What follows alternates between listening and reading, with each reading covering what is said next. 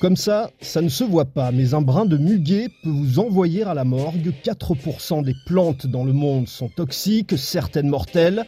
Mais ce n'est pas pour le plaisir de tuer. La biologiste Katia Astafiev a écrit le livre Mauvaise graine. Contrairement à un animal, une plante, si elle est attaquée, elle peut pas se sauver, elle peut pas se battre, elle peut pas se cacher. Hein. Une plante est assez statique. Mais par contre, certaines espèces ont pu développer au cours de l'évolution des mécanismes de défense pour pas se faire manger toute crue.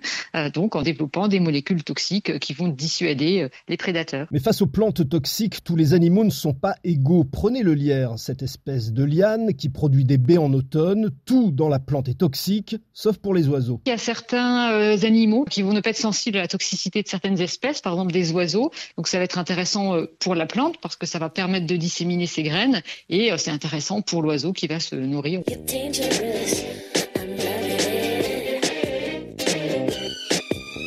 Alors face à une plante toxique, les animaux en général n'y reviennent pas une deuxième fois, l'espèce humaine aussi a appris à s'en méfier, puis à s'en servir, par exemple pour fabriquer des flèches empoisonnées ou en faire du poison. À Athènes, les condamnés à mort, comme le philosophe Socrate, devaient boire la ciguë. C'est une plante, mais ce qui tue peut aussi nous soigner. Katia Stafiev. Les plantes ont un peu une double vie ou jouent un peu le double jeu, c'est-à-dire que la même plante peut être à la fois très toxique et mortelle, et en même temps la même molécule peut servir à fabriquer des médicaments. C'est une question de dose, bien sûr.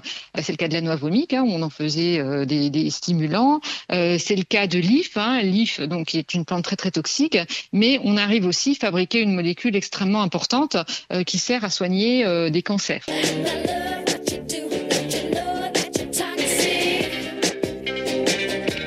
Allez, la question de la semaine.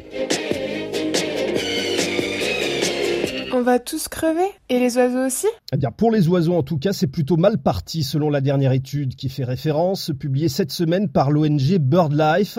La moitié des espèces d'oiseaux dans le monde, 49% sont en déclin. Une espèce sur huit est directement menacée d'extinction. En cause, ça ne vous surprendra pas, les activités humaines. Et en premier lieu, l'agriculture intensive qui prive les oiseaux de leur habitat.